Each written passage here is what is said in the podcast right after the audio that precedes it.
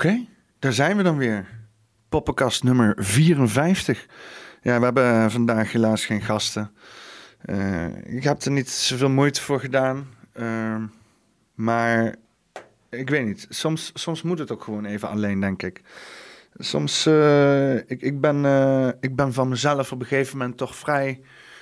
Ja, ik weet niet. Ik ben een extrovert, maar op een gegeven moment ben ik zo extrovert geweest dat ik er gewoon een introvert van word, bij wijze van spreken. Ik weet niet of dat logisch klinkt, maar op een gegeven moment moet ik het toch even weer gewoon zelf doen. Plus het is ook dat op een gegeven moment ga je geforceerd mensen zoeken. En dat is niet wat ik wil. Nee, ik wil op een natuurlijke manier mensen tot me laten komen of misschien mensen includeren op het moment dat ik het interessant vind. En het moet allemaal niet... te geforceerd. Dus gewoon vandaag weer eentje in mijn eentje.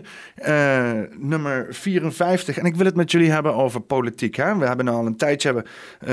jullie kunnen mij ook zien met Politiek van Min... ministerie van Politiek Geneuzel. Dat is een livestream die ik organiseer. En dan gaan we altijd lopen kijken naar de politiek. En dan zeggen we, kiek dan maar gezeik.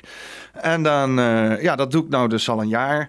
Eigenlijk de eerste aflevering van deze podcast, die kan je helemaal terugkijken. Poppenkast nummer 1 is rondom de verkiezingen. Hè? Daar ben ik een beetje mee begonnen. Met alle poppenkast van de politiek rondom de verkiezingen. En... ik ben inmiddels heel erg afgeweken in een persoonlijke reis naar... verlichting of iets dergelijks. En nu wil ik toch ook wel weer even terugkomen naar politiek. Want ik heb een paar ideeën. Ik heb een idee waarvan ik denk dat dat moet doen. En het is niet mijn idee, maar het is... In mijn hoofd klinkt het logisch. In mijn hoofd is dit zeg maar een soort van de way to go. Hè? We moeten dit doen. En je hebt dan bijvoorbeeld nieuwe partijen die opkomen... zoals een Forum van Democratie. Of nou ja, echt nieuw is het nou ook niet meer. Maar het is ook gewoon meer van dezelfde meuk. Dus ik wil met jullie eens even door gaan nemen... wat we nu aan het doen zijn. Wat we zouden kunnen gaan doen. En hoe we dat dan zouden moeten gaan kunnen doen. Dus bij deze poppenkast nummer 54. Ik heb niet eens een leuke naam. Ik noem dit ook gewoon een nieuw soort politieke partij. He? Geen leuke letters, geen leuke afkorting, geen rare betekenis. Gewoon een heldere, duidelijke titel. Poppenkast nummer 54. Een nieuw soort politieke partij.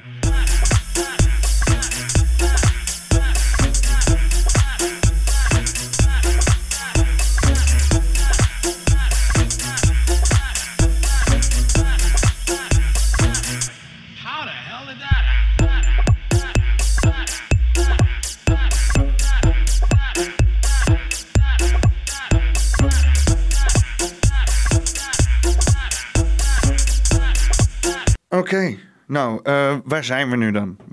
Waar zijn we nou? Is het nou allemaal zo vreselijk in Nederland? Want dus je kan landen aanwijzen en zeggen van, ja, maar daar dan. Hè? Nee, dat is lekker. Hè? Je kan kijken naar Amerika en zeggen, nee, dat werkt lekker. Twee van die partijen. Je kan naar China wijzen en zeggen, nee, dat werkt lekker. Eén zo'n partij. Hè? Je kan... van allerlei dingen doen. En hier in Nederland hebben we weer onze eigen puinhoop gaande. Namelijk heel veel verschillende partijen. Hè? Voor een heel klein landje... we hebben een hoop mensen per vierkante meter, maar 16 miljoen mensen is relatief weinig mensen. Hè? Het is niet de 1,8 miljard van China niet echt. Of de 350 miljoen van Amerika ook niet echt. Hè? Het zijn maar 16 miljoen mensen. Maar we hebben 16 miljoen mensen, maar ook 16 partijen. Gewoon één partij voor elke miljoen mensen. Is dat genoeg? Nee, wat mij betreft niet. Maar daar kom ik later op terug. Eerst wat ik wil laten zien is, wat doen al deze partijen? Hè? Is dat dan gunstig, zo'n partij? Ja, als je dan inderdaad op een gegeven moment je stemt op iemand en die belooft van alles. Hoeveel daarvan komt van die partij? Hoeveel daarvan is van die persoon? Is het goed dat die persoon misschien niet zozeer eigen belangen behartigt, maar juist de partijbelangen? Of is dat juist helemaal niet de bedoeling? Mensen kiezen nu ook op een partij en niet meer op een persoon. En dan kan zo'n partij maar in één keer een persoon naar voren schuiven. En dan moet je dat maar oké vinden. Of je kan natuurlijk ook op een persoon stemmen, zoals bijvoorbeeld een Pieter Omtzigt. Maar ja, dat hij dan meer macht krijgt, niet. Nee, in het meeste geval kan hij zich dan distancieren van de partij, dan maar zelf dingen gaan doen. Maar dat is natuurlijk niet... Ja, hoe heb je dan als kiezer daar invloed op? En wat doen deze partijen? Want ik begin een beetje partijmoe te worden, zeg maar. Hè? Niet dat ik vind dat er te veel partijen zijn, maar daar ligt het niet aan. Wat ik vind is dat de dingen die partijen uitkramen gewoon pure kots is en niks heeft te maken met datgene waar ik op wil stemmen. Ja, we hebben natuurlijk de gemeenteraadsverkiezingen komen eraan. Maart ergens, zoveel maart. Dus dat moet je even in de gaten houden. En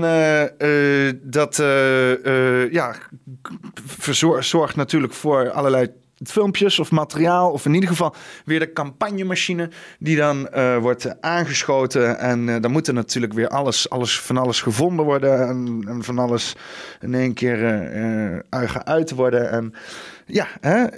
Dus wat vinden we ervan? Zullen we eens even kijken wat er nu wordt gedaan? Bijvoorbeeld de SP. Je afmeten aan de wijze waarop men omgaat met ouderen. Oh, even het volume iets harder zetten hoor. Niet te hard. Hallo, goed dat je er bent. Het kabinet Rutte 4 laat ouderen keihard vallen. Ja, want hier begint het al gewoon dat ik echt al denk van... Weet je, kijk, als je zo in de Marijnissen bent... je denkt van, oh, die Marijnissen van vroeger... dat was echt een goede dude, weet je wel. De dochter, dat zal dan wel echt eentje zijn... die ook er zo in staat, weet je wel. Nou, dan hoor je gewoon op de Marijnissen klik te stemmen, weet je wel. Maar nu heb je dus zo'n Marijnissen... die alleen maar voor haar eigen fucking ambities... een hele partij... gekaapt met allemaal andere mensen die eventueel, weet je wel, naast haar egocentrische carrière move, want dat is wat het is, hè? Ik bedoel, je kan wel zeggen van, ja maar Peter, hè, je snapt toch ook wel dat dan zo'n iemand die dan in de politiek heeft en dan kinderen krijgen, die hebben misschien ook politieke ambities, kan dat dan niet? Het is toch juist mooi dat je een soort van politieke dynastie hebt? Nee, helemaal niet als leidinggevende, weet je wel, dit is gewoon fucking nepotisme, ja? Er zijn waarschijnlijk 100 mensen in plaats van haar die ook gewoon dit werk konden doen... die waarschijnlijk een veel beter gezicht hebben... ten opzichte van wie ze zijn. Zoals iemand die daadwerkelijk fucking iets heeft gestudeerd... in plaats van politicologie. Want ik weet niet wat ze gestudeerd heeft... maar dat ze fucking politicologie heeft gestudeerd. En dan inderdaad ook daadwerkelijk een inspirerend figuur is... door het te zijn in plaats van door het te worden... omdat je dan politicologie studeert. Je papi die is een fucking oud politici... en dan morf je maar helemaal in een soort van... perfecte politici om te doen alsof je een of andere volksvertegenwoordiger bent. Maar je bent het niet, want je bent gewoon het product van nepotisme en fucking vriendjespolitiek, waarbij je papi gewoon jezelf naar voren heeft geschoven en jij teert volledig op de naam van je vader. Maar uiteindelijk zelf, hè, je hebt geen aansprekingspunten met directe issues. Nee, je loopt daar maar gewoon rond te dwalen in het politiek bestel en maar een beetje mee te waaien met alle winden, zolang het maar ergens in de partijvisie past. En dan zelf, wie ben je dan? Ben je dan inderdaad een integer persoon? Ja.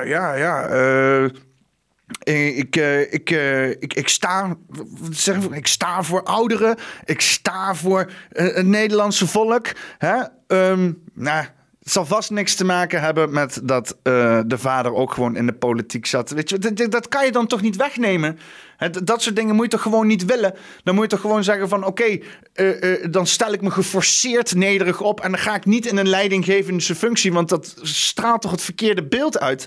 Of zie ik dat nou verkeerd? Maar dit soort mensen, die boeien dat niet. Hè? Die hebben niet zoiets van... ik stap opzij, want het partijbelang... of het landsbelang is belangrijker dan mijn politieke carrière. Nee, grijpen elke kans om lekker op papi's naam... fucking politiek te gaan zitten voeren... en dan te doen alsof je... fucking iets geeft om je fucking stem... om de mensen, om je achterban. Waarom komen we vandaag in actie? Tegen het ontkoppelen van de AOW en voor een goed pensioen. Hallo Utrecht! Mag ik jullie horen?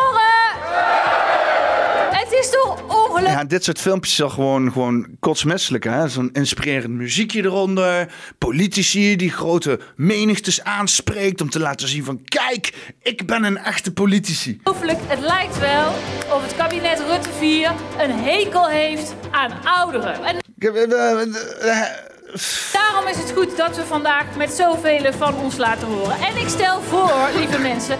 dat dit pas het begin is. Allemaal lege fucking retoriek. Is niet gewoon heel concreet van... we gaan in de komende...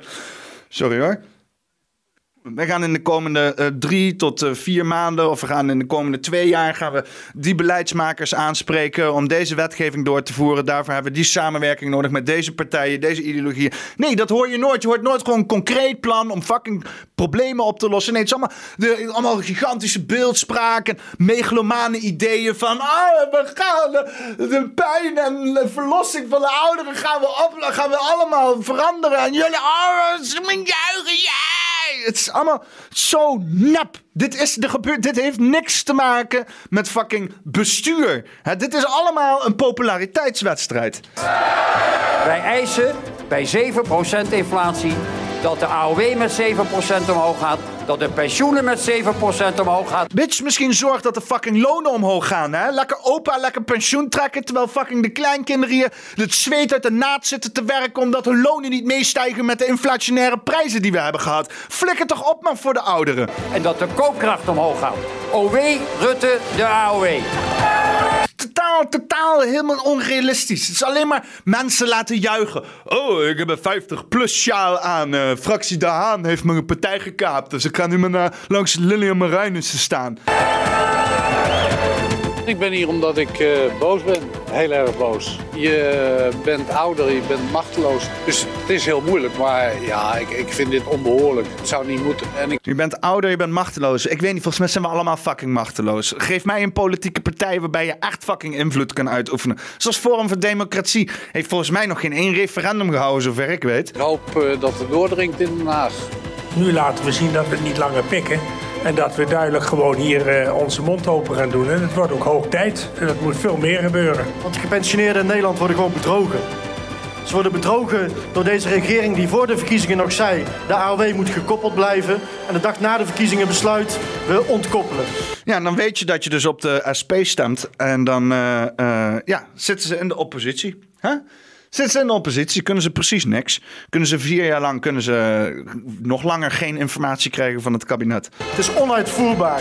Onuitvoerbaar en het gaat het probleem alleen maar groter maken. Oh, inspirationele muziek. Ik heb het er zo mee gehad. Ik vind het zo onrechtvaardig. We moeten wat gaan doen. Er moet indexering komen van de pensioenen en de ontkoppeling moet niet doorgaan. Dan stop je zelf steeds meer in die grote pensioenpot. We hebben altijd hard gewerkt en dat wij in de vuilnisbak gegooid worden of zo. Alles wordt duurder. De huur, de energierekening, de benzine, de prijzen stijgen. Maar de pensioenen van heel veel mensen stijgen al jarenlang niet mee. Nu heeft dit kabinet daarbovenop ook nog eens bedacht dat de AOW... Oké, nou, dus de SP heeft gekozen om gewoon voor heel veel ouderen te gaan. Want als we iets hebben in Nederland, hier is het wel oudere mensen. Dus ja, dat krijg je dat. Hè. Gaat dan de hele partij gebeuren, gaat dan richting een bepaalde strategie. En in plaats van dat er dan gewoon daadwerkelijk concrete shit wordt aangedragen... die vervolgens uitgevoerd kan worden... krijg je allemaal ideologische plannen en ideeën en leuke kreten en beloftes... die vervolgens door niemand waargemaakt gaan worden. En ja, dan zijn we zo weer 4 jaar verder. Nou, eens even kijken wat de PVV doet dan. Hè, wat voor gezellig partijprogramma de PVV dan wel niet heeft. Ook weer inspirationele muziek.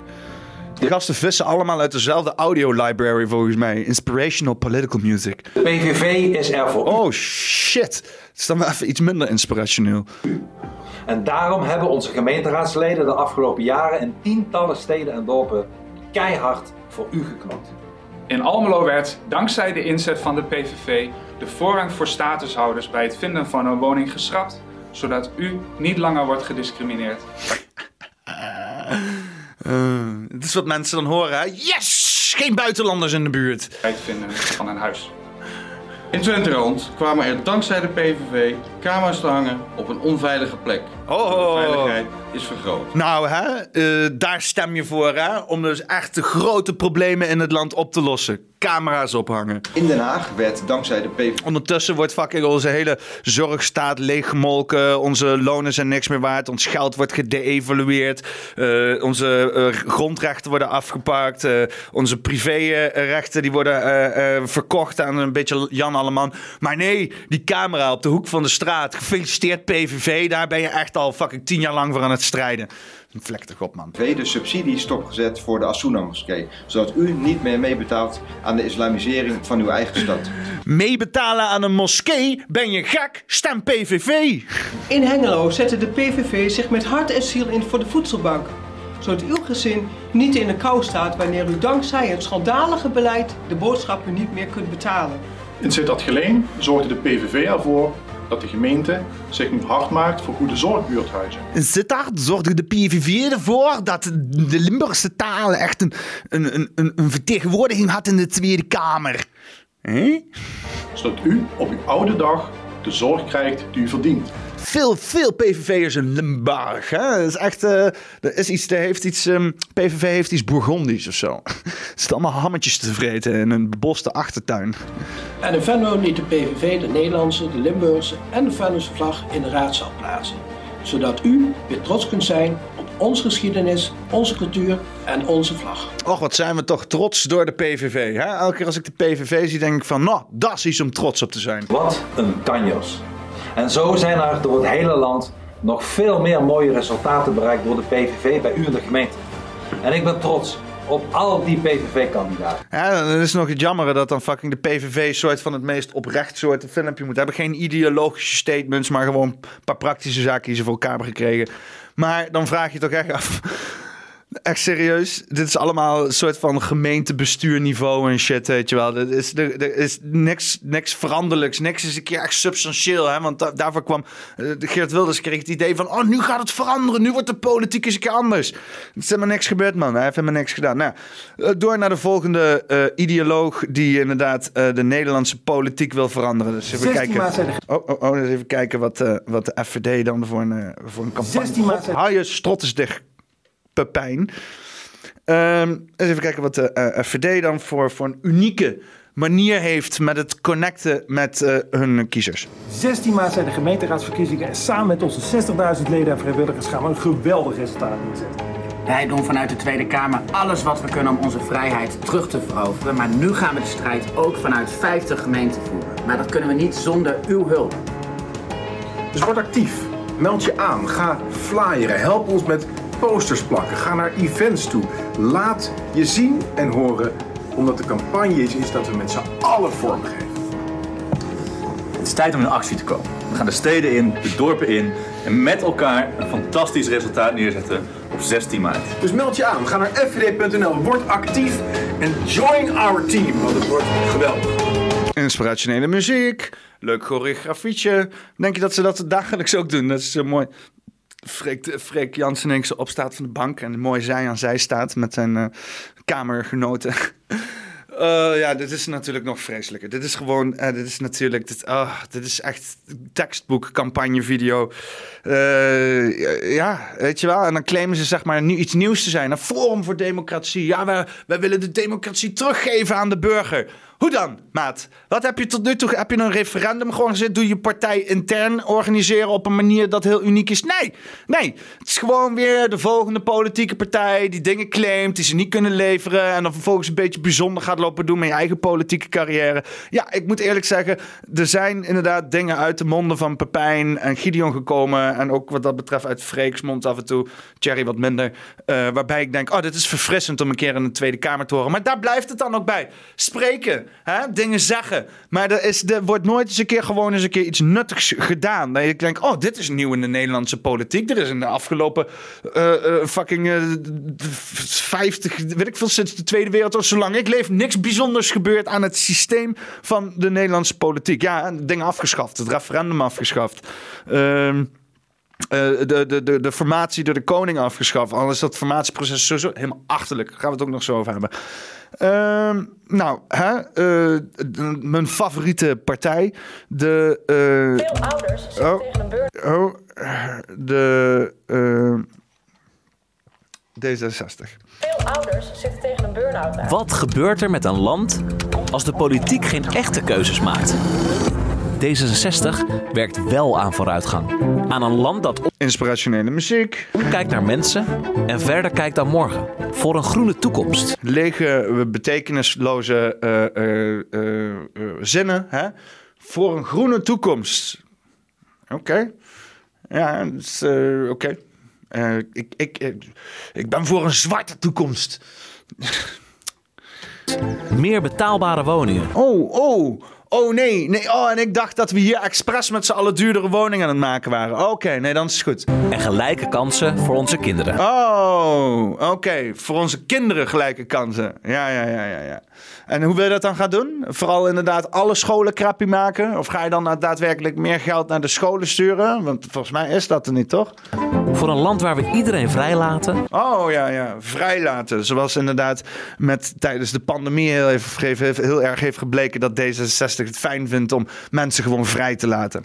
Maar niemand laten vallen. Stem. Ja. Behalve de ondernemers, de artiesten, de clubs, alle zelfstandige ondernemers, de middenklasse, behalve alle mensen in volksbuurtjes, alle Jan Alleman en Piet van Vriet. Maar voor de rest, als je inderdaad gewoon transgender, biseksuele, Marokkaanse, spiritueel bewuste Goya-bessen-eter bent, dan is de D66 helemaal voor jou. En ook in jouw gemeente D66. Ja. Veel ouders zitten tegen een burn-out aan. Wat gebeurt er met... Veel ouders zitten tegen een burn-out aan. Misschien, weet je wel. Ja, zolang er... Kijk, al die dingen die de afgelopen 2 jaar zijn betaald van de pandemie. Alle vaccins. Alle dingen, zeg maar, waar mensen voor betaald zijn. Die, weet je wel, regelingen moesten hebben. Alle compensatieplannen, pakketten die ook naar het buitenland zijn gegaan en zo. Dat geld, dat wordt dan inderdaad geleend, hè, en gedrukt eigenlijk door de ECB. En omdat er dan meer geld is, is het individuele geld minder waard. Hè? Weet je wel, als je bijvoorbeeld 10 steentjes hebt, is 1 steentje 1/10 steentje waard. Hè? Dan heb je 50 steentjes, 1 steentje in één keer maar 1/50ste steentje waard. Het is 5 keer minder waard geworden, omdat er 5 keer meer steentjes zijn geworden. Hè? Dus zo zit het ook met geld. Meer geld is per geld minder waarde. Dus al dat geld wat is dan gedrukt en gegooid, ja, dat is nu in één keer... Ja, daarom heb je nu gehakt in een zak, hè, bij de Albert Heijn... in plaats van dat je dat eerst in een bakje kocht. Hè, toen we nog in een luxe Nederland leefden... toen we onze half om half gehakt gewoon in een plastic bakje kregen... wist je nog die tijden? Ja, daar is het nu dus gewoon een zak geworden. Een zak met gehakt. Dat is inflatie, dat is shrinkflation zelfs. En dus producten steeds kleiner maken, steeds... het idee geven dat je net zoveel koopt, maar dat je eigenlijk minder krijgt. Hè? En, dat is dus, omdat dus al het geld in de afgelopen 2 jaar is bijgedrukt. Dat is gebeurd. Hè? Dat kan je niet meer. Je kan al het geld in de fik gaan zetten, misschien of zo, van sommige mensen. Dan zou het in principe meer waard moeten worden, zou je zeggen. Maar dat gaat natuurlijk niet gebeuren. Dus ja, het is heel leuk dat dan de D66 zegt van... oh ja, dit zijn problemen, maar je gaat dat niet aanpassen. Helemaal niet als je denkt niet revolutionair iets anders gaat doen. Nou, CDA. Dus even kijken wat CDA dan voor meuk heeft voor de campagne. We staan op een kantelpunt in onze geschiedenis. We voelen allemaal de grote klappen die het virus ons toebrengt. Veel families zijn hard geraakt. Het is nog een filmpje van een jaar oud volgens mij. Dus het is geen recente campagnevideo. CDA die heeft volgens mij een beetje opgegeven met campagne voeren. Die denkt ook van ja, laat maar zitten. Het is allemaal kut.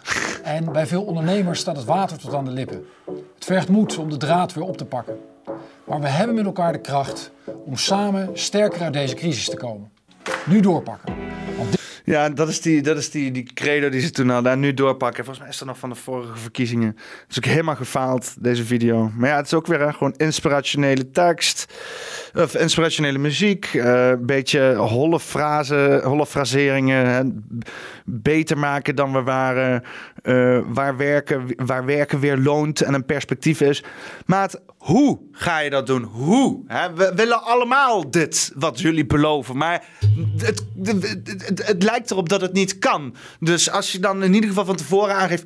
hoe, dan kunnen we stemmen op degene die het beste plan hebben. Maar jullie hebben allemaal geen plan, want jullie hebben het nooit over de hoe, maar alleen maar over de wat we met z'n allen willen. En dat is een betere toekomst voor onze kinderen. Een schonere planeet achterlaten. Minder belasting betalen.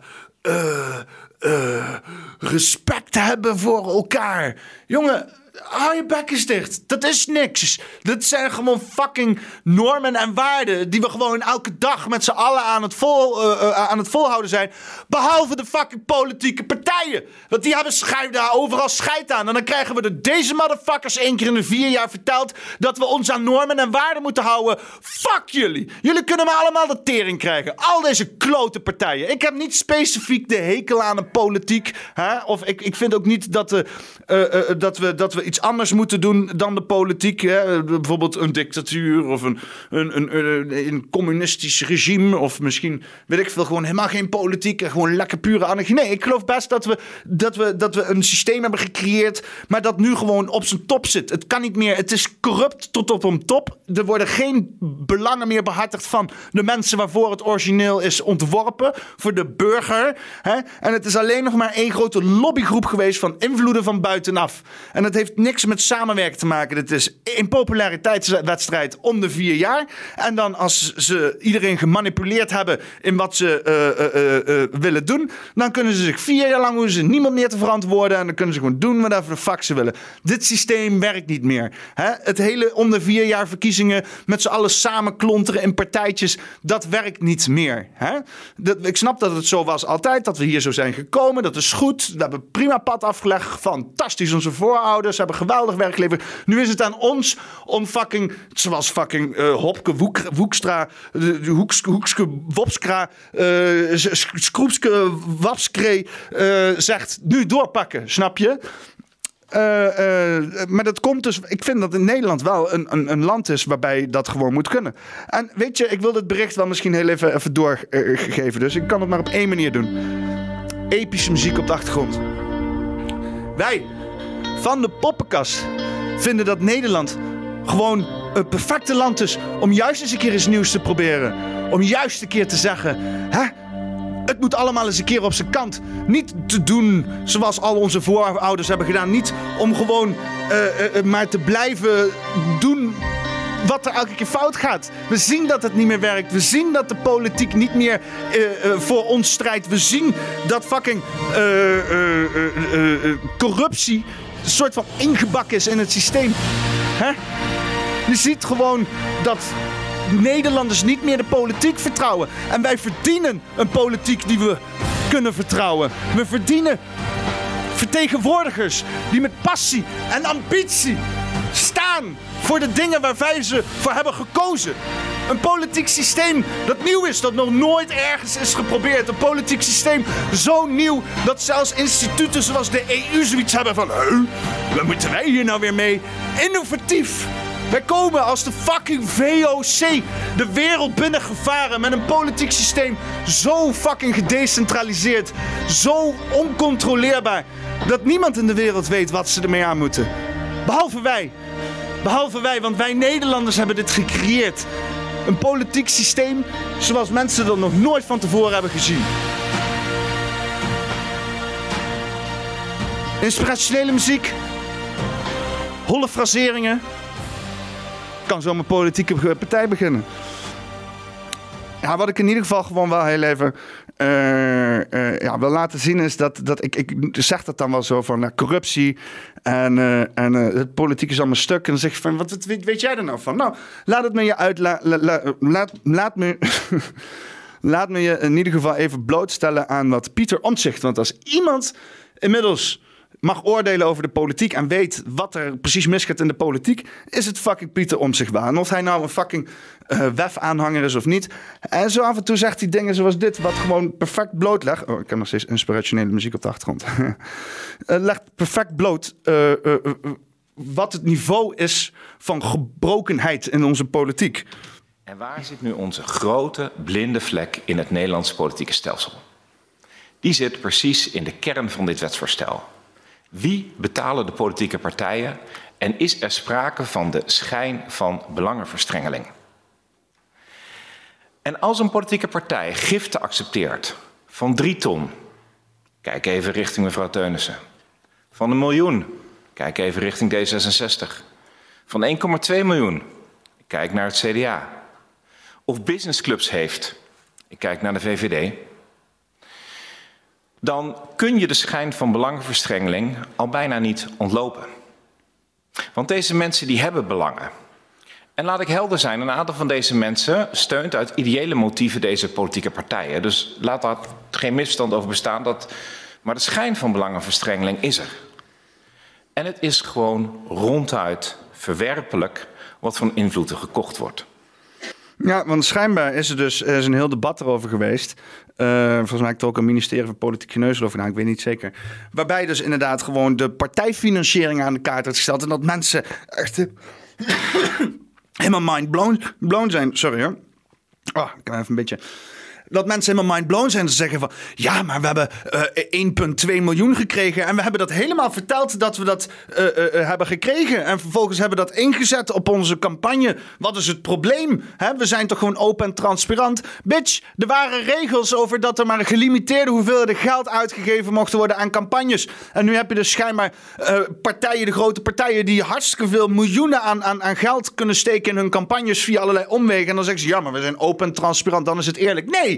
Nee, fucking geld hoort niet de politiek te runnen. Hè? Dit is niet fucking Amerika, maar dit is wel waar we nu zijn. Hè? Dus 1 keer in 4 jaar word je gemanipuleerd door de partij met het meeste geld. En dan moet je 4 jaar lang je bek dicht houden, want dan mag je er verder niks over zeggen. En dan na 4 jaar dan gaan ze je weer helemaal lopen masseren om meer voor je te gaan stemmen. Dat is geen democratie. Het is gewoon een manipulatieve relatie tussen overheid en volk. Dus ja... wat moet je doen? Wat moet je doen? Is er misschien nieuwe ideeën in de wereld van politiek voeren? Want wij zitten dus nu in een representatieve democratie. Hè? Dus wij kiezen iemand die ons representeert en zegt, nou, ga maar ons representeren. En dat mag dan om de 4 jaar mag je dat een keertje tweaken. Dus dat is eigenlijk de grootste ding. Maar wat ze vroeger deden, was een directe democratie. Hè? Kwamen van die Grieken bij elkaar, dus een zwarte en witte steentjes. En dan legden ze een zwart of wit steentje in de schaal. En dan aan het eind werd gekozen. En dan de meeste steentjes, dat is wat de beslissing was over dat specifieke issue. Nou, ik snap dat dat niet meer kan. Hè? Met 16 miljoen mensen zo bij elkaar komen is nogal onhandig. Maar inmiddels hebben we deze jongens. Dus er is niet meer zo barrières als, ja, laten we zeggen, 20 jaar geleden. Wat betreft democratie. En het hernieuwen daarvan. Dus je hebt hier een idee waarbij dus eigenlijk representatieve democratie en directe democratie worden samengevoegd naar een principe dat heet vloeibare democratie. En ik wil daar iets even over meegeven aan jullie.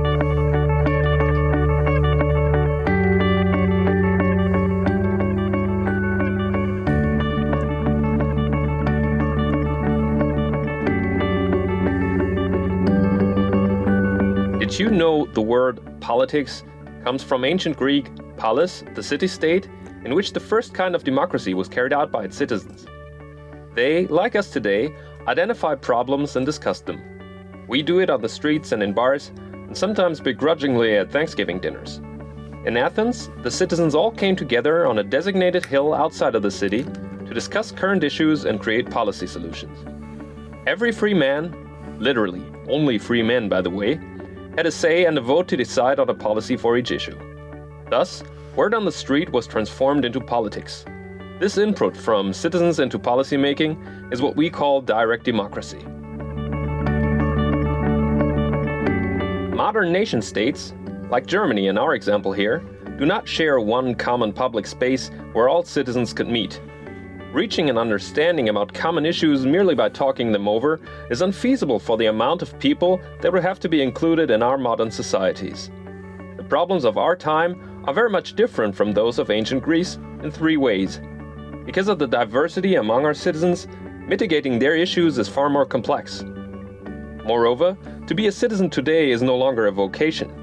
Unlike the man of Athens, we usually have to work to earn a living and do not have the time to spend all of our day pondering and discussing political issues. That may be part of the reason why many people today feel they do not have the adequate expert knowledge about those issues to contribute to the political sphere. What most modern democracies do instead, then, is have designated representatives from the populace devote their full time to be professional politicians. They carry out the public discussion of issues in our place. Mass media channels their discussions back to our societies, but only the politicians get to decide on those issues in the designated political arena. We, the public, do get the chance to vote for a representative of one worldview or political persuasion in certain intervals, usually every few years. In most of our democratic systems, the representatives are being organized through party affiliation.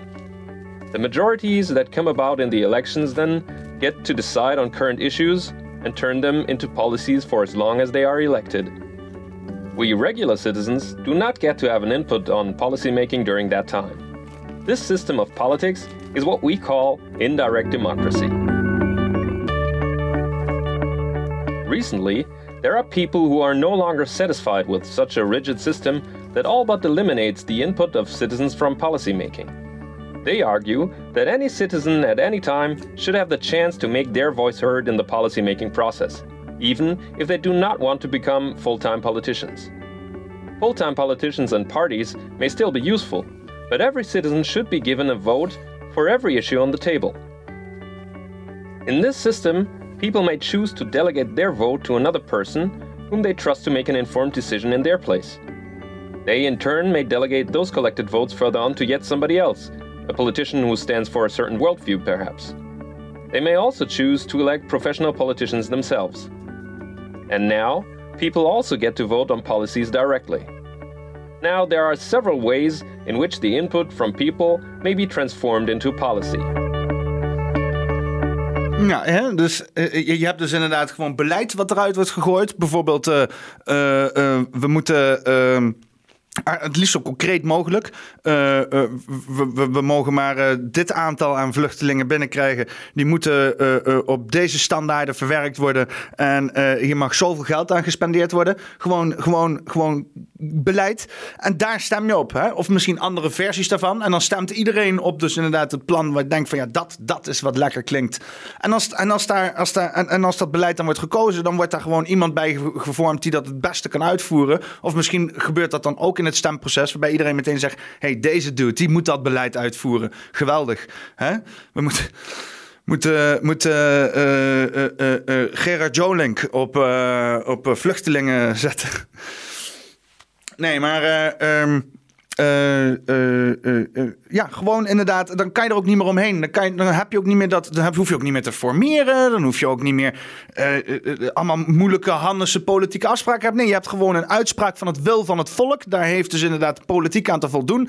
En als ze dan allemaal rare politieke trucjes gaan halen om dan dat voor elkaar te krijgen, prima. Maar dan gebeurt het voor een goed doel en niet voor een eigen carrière. En als je dan ziet dat iemand de boel loopt te vernachelen en ziet van, hey, wacht even, dat is niet waar we afgesproken hebben. Hup, trek je stem in. Klaar. Meteen volgende. Niet vanwege allerlei shady politiek gebeurtjes, maar vanwege de wil van het volk. Moreover, whenever there is a particular issue in which a person has such a strong opinion, they do not want to trust anyone else to make the decision for them, they can take back their vote from the person they delegated it to and vote on the policy themselves. It is this fluid alternation between direct democracy and indirect democracy that gives name to the proposed system of liquid democracy. Modern technology has made a public space that all citizens can inhabit possible.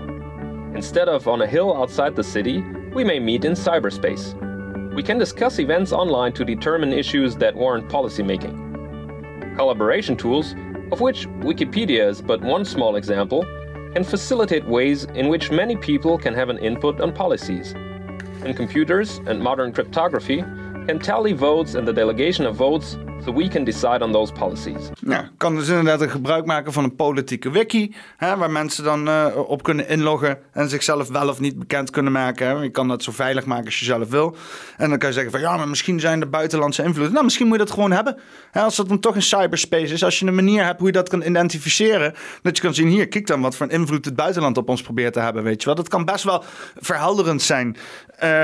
Als je maar in ieder geval weet waar je naar zit te kijken. En dan kan je inderdaad uit die wiki kan je allerlei beleid gewoon hapklaar zo vormen. Die schiet je fucking in je app en iedereen kan met blockchain gewoon stemmen erop. En dat kan gewoon direct op beleid wat dan meteen uitgevoerd wordt door een of andere extra parlementair die gewoon expert is op het gebied. En die weet precies hoe die dat internationaal of nationaal allemaal moet organiseren. En die heeft daar gewoon 4 maanden de tijd voor een klaarpap beleid uitgevoerd. Hè? Niet allerlei ideologische prietpraat van beloftes, wat dan inderdaad allemaal maar heel holistisch is, waar dan vervolgens dan op stemt en dan moet dan een compromis gemaakt worden tussen de dingen die die partij heeft beloofd en de dingen die die andere partij heeft beloofd. En dat wordt dan weer samengegooid in een hoop en er moet dan weer een compromis opgesteld worden ten opzichte van de oppositie. Tegen de tijd dat er fucking beleid is gemaakt, heeft dat helemaal niks meer te maken met de dingen die ons zijn beloofd. Deze manier van politiek voeren, 1 keer in de 4 jaar campagne met z'n allen op een partijtje stemmen, dat werkt niet. Dat uiteindelijk wordt dat gewoon corrupt. Maakt niet uit hoe vaak je het weer opnieuw probeert en de oorlog hebt en de bourgeoisie eruit werkt en weer opnieuw begint en weer alles monopolies naar beneden haalt en zo. Uiteindelijk kluitert het altijd weer samen naar een hoop bedrijfsleven en mensen met geld die de politiek proberen te invloeden, waarbij je dan gigantische blokken krijgt die niet meer de belangen behartigen van de burger, maar alleen maar van degene die er geld in pompen. Dat is fucking onvermijdelijk. Dus je vraagt je dan toch op een gegeven moment af van, ja, en dan, weet je wel, dat is leuk dat je dan zo'n systeem hebt. Hoe krijg je dat in godsnaam in de Tweede Kamer? Nou, door een partij te beginnen die zo werkt. Hè? Door inderdaad intern je partij zo te organiseren op de manier zoals jij ook zou willen zien dat het land georganiseerd wordt. Dus als ik dan een partij begin, zal ik een partij beginnen die geen ideologie heeft, hè? Alleen maar een framework is om de mensen die daarin werken te mobiliseren naar iets wat vertaald kan worden naar politieke werkzaamheden. En een platform waar mensen dan op die mensen kunnen stemmen. En dan door de belangen van de mensen, hè, door dus inderdaad de stemmen te laten gelden voor de mensen die dan bepaalde belangen behartigen, te laten, gewoon organisch te laten vloeien. Hè, geen partijprogramma maken, maar gewoon zeggen maar van, stem maar op mensen, kijk maar, wie zou je graag in de partij willen zien? Hoe zou je graag de lijst het liefst zien met mensen? Hè? En dan inderdaad die mensen die ze nog eens verkiesbaar stellen, die affineren zich direct met bepaald beleid. Hè? Die zeggen van, ik wil dan dit beleid uitvoeren, ik wil dat beleid. Dus Pietje en ik wil dit beleid uitvoeren. Dit is Jantje, die wil dit beleid uitvoeren. Dit is Clarabella, die wil zusbeleid uitvoeren. Dit is Mehmet, die wil dat beleid uitvoeren. Weet je wel, gewoon iedereen heeft dingetje en dan gaat iedereen stemmen zo van, oh, weet je wel, ik vind bijvoorbeeld, ik vind wel het geld, weet je wel, het monetair systeem. In mijn idee is dat de kern van alles wat onze maatschappij draaiende houdt. Dus ik zou graag dan bijvoorbeeld een Arno Wellens wel de begeleiding van een digitale nieuw digitaal monetair systeem zou ik hem wel zien willen uitvoeren, om hem dan bijvoorbeeld de EU en de ECB alles lastig te maken, of misschien hier in Nederland de digitale Bitcoin of zo, Bitcoin bijvoorbeeld een ding te maken, weet je wel, die zegt van oké, ik wil Arno Wellens in de Tweede Kamer hebben, die gaat proberen Bitcoin een legitieme betaalmiddel te maken in Nederland, weet je wel, en dan kan heel veel mensen op stemmen, nou als 50.000 mensen dan daarop stemmen, heeft hij een plekje in de Kamer met die stoel. En dan moet hij gewoon dat beleid uitvoeren. En zodra hij dat niet doet, dan verliest hij meteen zijn stemmen. Nou ja, ik weet dan niet precies in het huidige systeem of dan iemand ook direct uit de Kamer kan.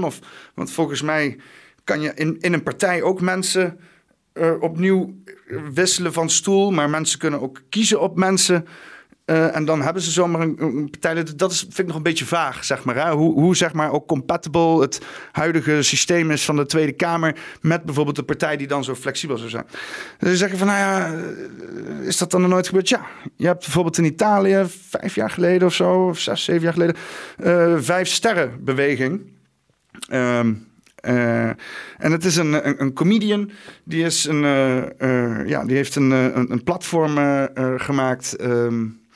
Waarop mensen samenkomen en een partij opgericht die dus inderdaad geen ideologie heeft en directe democratie gebruikt binnenin hun partijstructuur. Dus die hebben dus inderdaad in Italië hebben daadwerkelijk een nieuwe beweging weten te schieten in de Italiaanse partij. En dan moet je dit gewoon laten groeien. Hè? Maar ja, dan moet het ook maar net allemaal overleven. Nou, zullen we eens even kijken wat er in Italië is gebeurd. In just 7 years, the populist Five Star Movement has become Italy's biggest political opposition group. It doesn't define itself as left-wing or right-wing. In fact, it doesn't even consider itself a party. So, what is the Five Star Movement? The Five Star Movement was founded by comedian and blogger Beppe Grillo and the late Gian Roberto Casaleggio, an IT executive, as an alternative to Italy's mainstream political parties. Its anti-establishment platform and uncompromising demand for clean government has generated support from across the political spectrum. It was viewed as a protest party, as it initially made gains in local and regional elections. But by 2013, it began to be taken more seriously. The five-star movements might do the incredible feat of receiving 20% of the votes and be the second party in these elections. It won 25% of the votes in the general election. The Five Star Movement attracted voters by pledging tax cuts and proposing other anti-austerity measures. Their support is strongest among the unemployed, the poor, and those impacted by globalization. Noi siamo noi l'imprevisto, siamo noi il movimento che è uscito dal nulla e ha preso il 25%. Sono sempre stupiti e li stupiremo ancora le europee. Voor de mensen die luisteren. Piccipate, petapacante, piscinutotoni, patacabanare. 2014, the movement came second in Italy's European Parliament elections. 17 five-star members took seats in European Parliament and forged an alliance with Britain's Eurosceptic party, UKIP. The Five Star Movement's most important gains yet came earlier this year, when its candidates won mayoral elections in Rome and Turin. Virginia Raggi was elected as Rome's first female mayor, with 67% of the vote.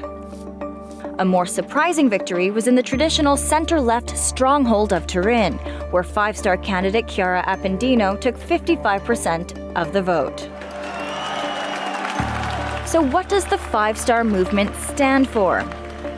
It's Eurosceptic, though despite calling for a non-binding referendum on whether Italy should abandon the euro, it has stopped short of pushing for a vote on EU membership. What sets it apart from other upstart political groups is its emphasis on the internet. The movement bases its principles on direct democracy, with candidates and policies chosen through online voting. For example, it chose its Italian and European parliamentary candidates through online voting by registered members of Mr. Grillo's blog. And the partnership with UKIP was also decided that way. Se non cambiamo l'informazione in questo paese, non cambiamo il paese. If we don't change the information media in this country, we can't change the country. Arriveranno sempre questi ragazzi. We will always have these guys, fake good people. These guys come out and talk about making plans. Finti buoni, questi ragazzi che vengono fuori. What plans? They don't even have a conception of the future. They're older than the old. They're older than old. Quali non hanno neanche una concezione del futuro. Sono più vecchi dei vecchi. Futura. Another rule of the Five Star Movement is zero-cost politics. It prohibits anyone who's elected twice from running again, based on the belief that no one should be in politics as a means to make money. The main challenge for the Five Star Movement is proving it can govern effectively. Ms. Raggi's term as the mayor of Rome has had a rocky start. She's been dogged by scandals involving allegations of improprieties and by criticisms of inflated salaries. Success in managing Rome, which is struggling with bloated personnel, corruption, and more than $13 billion of debt, would boost the movement's chances in the next general election. Even serieus, als je burgemeester bent van Rome, volgens mij ben je echt fucked. Het is toch een kutstad, joh. Allemaal oude meuk die niet weg mag. Allemaal een stelletje opgeblazen ego's op scootertjes. Oh man, smalle straatjes. Bakken toeristen. Alles staat de hele dag op instorten. Daar word je niet goed van. Dus oh mijn god, burgemeesters zijn van Rome. Als je dat kan, dan kan je een land runnen. Vind ik. Het zou gewoon Europees, zou gewoon inderdaad, op Europees niveau zouden gewoon inderdaad politici, bestuurders, zeg maar, gewoon door alle steden heen moeten gaan. Ook iedereen een weekje proberen Rome te runnen. Nee, maar dat is het dus een beetje. Hè? Want het is leuk om een partij te hebben met allemaal ideeën en dat dan mensen helemaal populair zijn en zo, net zoals FVD, weet je wel, die dan allemaal leuk rondlopen en leuke verhaaltjes vertellen en juichende mensen en vrijheidskaravaan en weet ik veel wat allemaal niet. Maar vervolgens moet je kunnen regeren. Hè? En dat is in principe wat de afgelopen 16 jaar geen enkele kans heeft gegeven om een soort van alternatieve manier van regeren te krijgen. Want is gewoon geen spel tussen te krijgen. En dat is een beetje dat partijkartel. Dat is wat FVD wil doen, dat partijkartel breken. En dat is goed, dat is leuk. Hè? Maar dat zegt nog niet een land regeren. Vraag je dan op een gegeven moment af, oké, dat is allemaal leuk, Peter, al deze commentaar. En hoe zou je dat dan graag willen zien? Nou, dat ga ik je exact vertellen. Want inderdaad, ik snap dat alle mensen, alle politieke partijen die er nu in zitten, niet zomaar een systeem gaan opzetten waarbij ze zichzelf kwetsbaar stellen voor, ja, toch wel het in gevaar brengen van je politieke carrière. Niet, want in mijn optiek zouden er gewoon geen politieke carrières moeten zijn. Dus voor mij is het gewoon het feit dat je een opleiding politicologie hebt en dan mensen die dan dat gaan studeren en dan een politieke carrière gaan krijgen, vind ik al corrupt. Ik vind dat niet, zo hoort het niet. Je hoort niet een lesje leiding geven te krijgen. Nee, je hoort ergens voor te staan voor een bepaald issue vanuit een bepaald vakgebied of kennis of passie of betrokkenheid die je hebt bij een situatie. En op een gegeven moment daar zo begaan mee zijn dat andere mensen dat ook zien en jou daar vertrouwen en toevertrouwen om daar voorop te lopen. Hè, mensen die inderdaad vanuit persoonlijke ambitie achter hele specifieke plannen aanlopen. In plaats van mensen die alleen maar voor hun eigen gewin en politieke ego achter hele grote, nietszeggende dingen aanlopen. Dus waar je mee begint is dus een politieke partij. Hè? Laten we zeggen een soort van een partij die helemaal geen ideologie heeft. Hè? Ik zou het noemen de Nationale Vereniging of zo, weet je wel. Met twee van die handjes zo. Met nog meer handjes, weet je wel, handjes die elkaar vasthouden. De Nationale Vereniging. En dan zeggen we, waar staan jullie voor? Niks. We zijn gewoon een container. We zijn een container waarin mensen kunnen samenkomen. En dan zorg je voor bijvoorbeeld een platform. Een digitaal platform, zou ik zeggen. Waar mensen zich officieel op kunnen inloggen als individu. Dus dan moet je dus bijvoorbeeld echt even naar een kantoor of dingetje om jezelf te identificeren. En zeggen van, nou, nu heb jij dus een account voor dit ding. En dat kan alleen als je een burger bent. Als je ook recht hebt om te stemmen. En dan ben je een lid. En dan kan je inderdaad, als lid kan je bijvoorbeeld jezelf kandidaat stellen voor bijvoorbeeld bepaalde issues. Je kan issues inschieten. Je kan gewoon meediscussiëren. Je kan ook gewoon je stem geven aan een andere kandidaat, omdat je denkt dat is goed. En dan neem je geen zorgen meer om maken. Maar dan kan je dus eigenlijk je eigen politieke situatie configureren. En je hebt bijvoorbeeld wat schuifjes, kan je belangen, kan je zo aan en uitzetten. En dan komen er wat mensen uit en dan kan je daarop kiezen. En dan kan je gewoon constant, hè? Gewoon niet 1 keer in de 4 jaar. Nee, je kan constant. Zolang elke dag kan je weer kijken, doet deze persoon goed werk? Ja, is goed, jij mag mijn stem houden. Elke dag weer opnieuw. Dus dat is een dynamisch en organisch geheel, zo in die partij.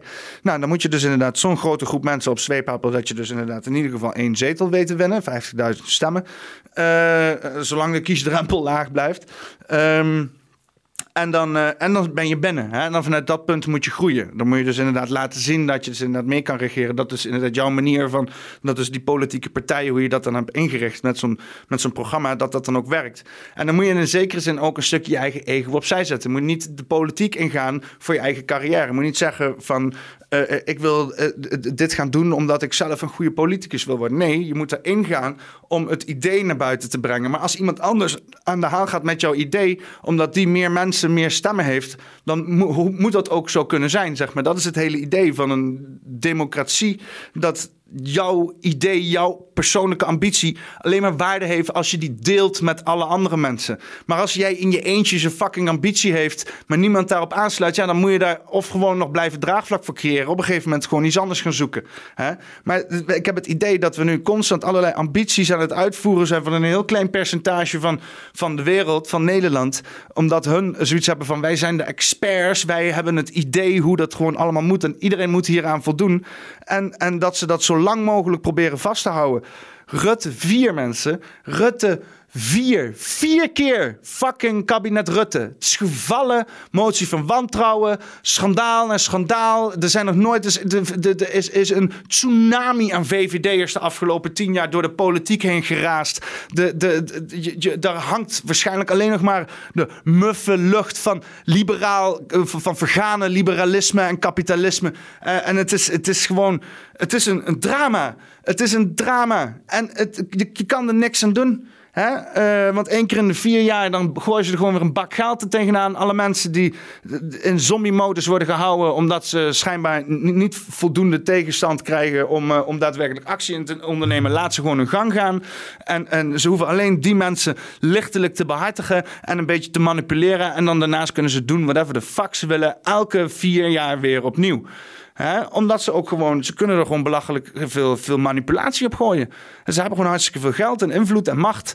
En dat is niet te breken. En de enige manier is gewoon om iets onvermijdelijks daar in die politiek te droppen. Maar ja, ik weet niet of de FVD dat gaat zijn. Als ik er zo naar kijk, denk ik van dit is gewoon meer van dezelfde meuk. BBB, ja. Hè? Lijst Omtzigt,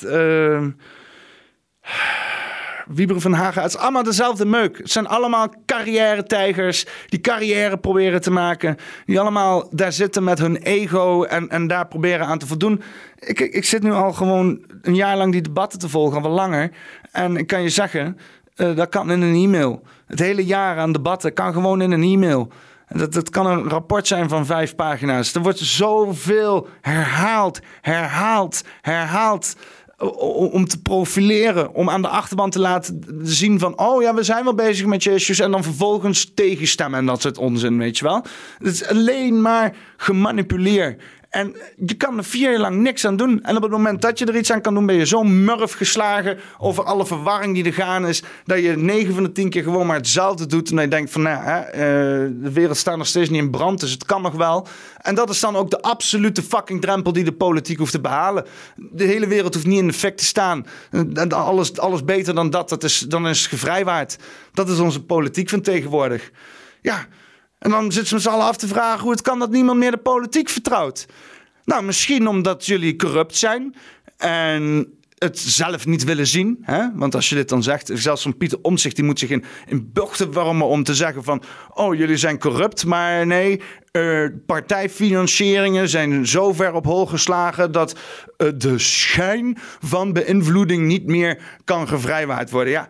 Luister, jullie zijn gewoon allemaal fucking corrupt. Jullie nemen geld aan en jullie denken dat je het allemaal voor goede doelen doen. Hè? Omdat je denkt van ja, maar ik ben toch bezig met de wereld aan het redden, dus dan is alles toch geoorloofd. Nee, de weg naar hel is geplaveid met goede intenties. Ja? Dus jouw goede intenties zijn geen vrijwaring van een fucking schandaal.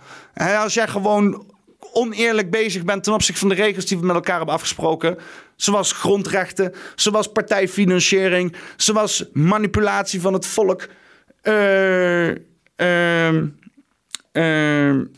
dan kan je dat niet wegschrijven als goed bezig zijn, omdat je fucking windmolens bouwt of zo. Snap je? Hè? Vies spel is vies spel. Of je het nou van links of van rechts doet, vies spel is vies spel. En dat vieze spelletjes is gewoon kinderachtig. En het moet gewoon een keer ophouden, want we zien allemaal wat er gaande is. Je bent niet fucking slim omdat je iemand in de rug steekt, maat. Je bent gewoon een teringleier. En niemand heeft respect voor je werk. En te denken dat jij ergens bezig bent met het verbeteren van mensen hun levens, terwijl je alleen maar in je eigen politieke carrière denkt, is pure waanzin. En dat is wat er nu aan onze stuur zit. Dat zijn onze stuurlui. Een stelletje waanzinnigen. En het moet gewoon ophouden. En er moet gewoon een nieuwe vorm van politiek komen. Ja, niet alsof ik het ga doen. Tenzij mensen in één keer heel tolerant worden over blowende politici. Maar zou ook een probleem moeten zijn, hè? Wat interesseert jou het? Dat een fucking politici blauw, paars haar heeft, 2 opgezwollen ballen, een harige rug, verslaafd is aan fucking crackers en het snuiven van rupsbenen.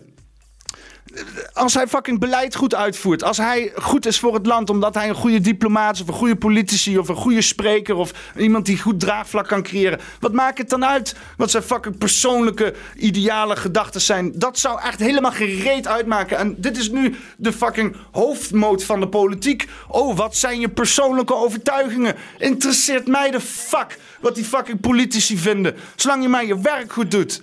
Hè? Dus ja, misschien op een dag, als mensen gewoon accepteren dat er een vette stoner in de politiek zit, misschien is dat dan eindelijk een keer